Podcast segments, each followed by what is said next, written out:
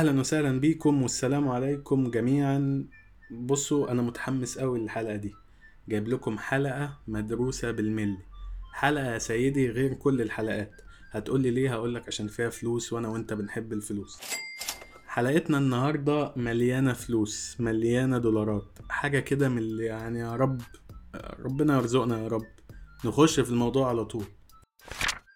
بسم الله الرحمن الرحيم. نفتتح أولى فقراتنا.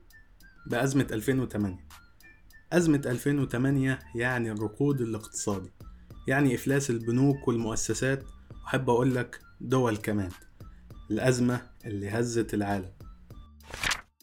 خلينا أوضح لك بسرعة أزمة 2008 بالأرقام. ورقة وقلم معايا كده.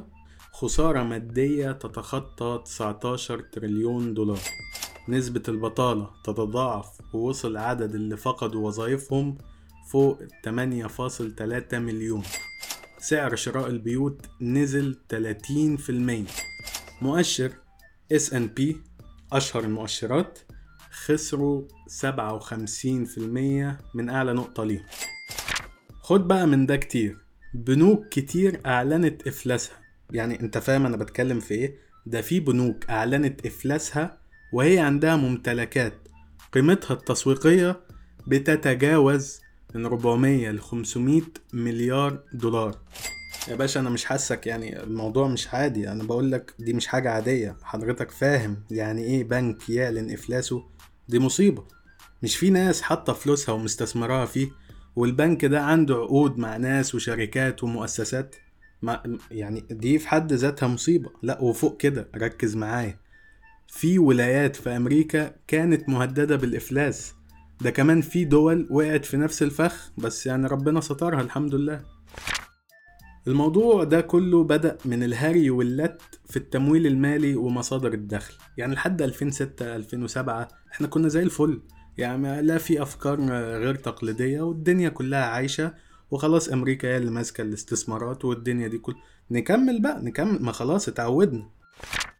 لا بس في ناس اسمهم العباقرة بتوع ال financial innovation شوية ناس كده ما يجيش من وراهم خير والله العظيم. واللي يمشي وراهم يرشق في أكبر خرسانة. خرسانة يا سيدي. والله أنا مش عاوز أطول عليكم عشان ده أصلا مش موضوع الحلقة. بس ما علينا.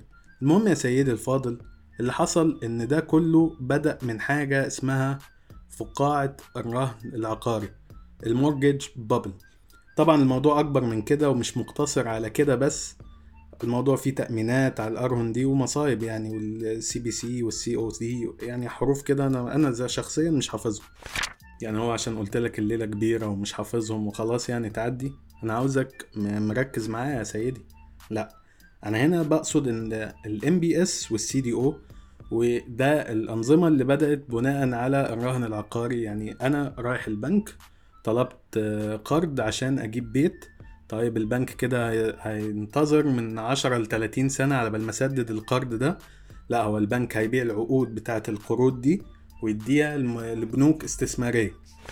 والبنوك الاستثمارية لما تيجي تبيع الاستثمارات دي للأشخاص والمستثمرين هيلاقوا إن في اللي ما بيحبش ي risk ويبقى ضامن إن الشخص اللي هيسدد القرض ده ملتزم وفي ناس تانية تقول لك لا أنا أقبل ال risk بس عليلي ال interest في الموضوع. فبس هو الموضوع حصل كده ولحد ما ناس كتيرة تعثرت في سداد القروض والليلة باظت والبنوك كانت عندها فلوس بس على الورق بس والحمد لله. سيد المستمع لو سمحت ما تحرجنيش تاني بقى عشان إيه ما أخرجش من السكريبت وتعبني معاك وأفضل أتأتأ في المايك عشان أجيب لك المعلومة والكلام ده كله. المهم بقى نكمل في الموضوع. في ظل الأزمة والمصايب دي كلها يظهر لنا عمه ساتوشي ناكاموتو. هو اسم كده ومحدش يستفسر عنه كتير. في واحد أكتوبر عام 2008 ساتوشي واللي محدش يعرف هو مين ويا ريت يفضل كده عشان إيه البيتكوين ما يتخربش بيته. نشر ال white paper بتاعة البيتكوين. هتقول لي يا عم white paper إيه ما الورق كله أبيض؟ هنا هسكت بجد يعني عشان إيه؟ هقول لك امشي اطلع بره يا ال white paper دي يا سيدي عبارة عن شرح المشروع والتكنولوجيا اللي العملة بتقوم عليه أو التكنولوجيا اللي بتضيفها ودي مهمة جدا للمستثمرين. الورقة دي عرضت أول عملة رقمية لا مركزية مبنية على ال blockchain وال concept ده اسمه ال decentralization هتقول لي إيه البلوك تشين دون وإيه علاقته بالأزمة الاقتصادية؟ هقول لك يا عماد ما أنا قلت لك الشغلانه مش جايبه همها يا عم ولا حد بيسمع ولا كلام. أنا مش مكمل. البلوك تشين ده يا سيدي وركز معايا أبوس إيدك. عبارة عن دفتر سجلات ومتابعة. مش موجود منه نسخة ولا اتنين. لا أحب اقولك ده موجود على كل أجهزة الشبكة. يعني لو عطست وأنا مش قصدي تعطس يعني هتلاقي إن العطسة دي سمعت في الشبكة كلها وكل اللي على الشبكة عرفوا إنك عطست. بس ما يعرفوش مين اللي عطس. عشان اللي بيمثلك على الشبكة بيبقى مجرد عنوان خاص. خاص بيك بس لا عليه اسمك ولا أي حاجة تربطك بيه. بس أنت مالك هذا العنوان ومحدش عنده نفس العنوان بتاعك. تكنولوجيا. أنا لسه شرحها لك يا سيدي اللي هي البلوك تشين. دي تكنولوجيا ثورية بمعنى الكلمة. وكمان ممكن تاخد مكان أنظمة دولية وبنوك.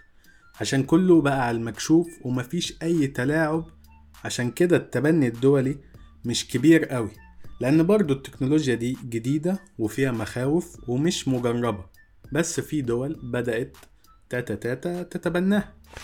في سنة 2010 كان سعر البيتكوين بصفر فاصل واحد دولار ووصل في 2021 لأعلى قمة ليه واللي هي 64400 دولار. يعني لو كنت استثمرت 100 دولار في 2010 حب أقولك إن كان هيبقى معاك دلوقتي 64 مليون و400 ألف دولار. وأنا متأكد إن أنت لو عملت كده أنت ما بتسمعنيش أصلا. ده هدف تاني من أهداف البيتكوين واللي هو محاربة التضخم. العدو الأول للاقتصاد والشعوب. وسيبك من الاقتصاد ده هو عدونا إحنا بس. فكرة البلوك تشين دي فكرة عظيمة. فكرة بتطلع حلول لمشاكل كتيرة. من ضمن المشاكل دي مشاكل التحويل النقدي ومشاكل الحسابات البنكية. دلوقتي بتليفونك ممكن تحول فلوس لأي مكان في العالم في دقايق وبرسوم قليلة جدا. وبرضه البلوك تشين قدر يحل مشكلة الحسابات البنكية. مش شرط إن يبقى عندك حساب بنكي عشان تعرف تخلص معاملات مالية. خالص ممكن تفتح محفظة وكل ده يتحل. وعندك مشاكل تانية كتير بتتحل بالتكنولوجيا. عندك اثيريوم مثلا وحلوله عن العقود الذكية. العقود الذكية دي مش محتاجة طرف تالت وده بيبقى البنك المحكمة أو أي جهة بتضمن إن الطرف التاني ما بيخلش بأي شرط من الشروط. وده كله بيحصل اوتوماتيك تلقائي من غير أي تدخل من طرف تالت. وده برضو بيبقى بيتم عن طريق رسوم قليلة جدا. وده اللي خلى سعر الإثيريوم يتضاعف ويتضاعف ويتضاعف. عندك مثلا كاردانو شركة تانية بتستثمر في أفريقيا عندهم مخططات للتعليم والتأمينات وبرضه قطاع الصحة وكل ده قائم على تكنولوجيا البلوك تشين. هتقول لي طب ما الكلام ده حلو يلا نستثمر في الكريبتو والبيتكوين. هقف واقول لك سيدي الفاضل This is not a financial advice. أنا ماليش دعوة خالص. وأحب أقول لك إن الدنيا دوارة. أكيد ما جاتش عند الكريبتو والمثل ده باظ. وخد بالك جدا لو هتستثمر عشان لازم تبقى فاهم الفرق ما بين المضاربة والاستثمار. عشان الأرقام اللي بقولك عليها دي الفرق ما بينهم من خمس لتمن سنين. مش عاوز عاطفة ال FOMO تاخدك واللي هي ال fear of missing out وده أصلا سبب كبير في إن العملة في زيادة شبه مستمرة. الناس كلها عاوزة تدخل عشان حاسين إن القطر هيفوتهم لما العملة دي تحقق رقم قياسي جديد. وفي الختام البيتكوين والعملات الرقمية فتحت لنا أبواب لعالم جديد. عالم فيه الإمكانيات والتحديات سوا جنب بعض بيجروا. فلو فكرت تستثمر في الكريبتو خد وقتك يا سيدي في البحث والتعلم وما تنساش تنوع استثماراتك وتبقى دايما على استعداد لأي تقلبات في السوق. عشان السوق ده بالذات سوق أنا بسميه سوق المراجيح. مفيهوش تفاهم لا في الطلوع ولا في النزول. هتتزحلق هتتزحلق. ما تنسوش بقى تتفرجوا على الحلقات اللي فاتت وتنشروا الحلقة دي وإن شاء الله على الحلقة الجاية كده يكون عندنا social media accounts كتير. ما تقلقوش عماد هينوع إشي إنستجرام على إشي فيسبوك وكده يعني. ويا rate لو بتسمعونا من أبل بودكاست أو أنغامي أو سبوتيفاي تعملوا ريت و review على بال ما نعمل ال social media. ال feedback يا شباب مهم جدا.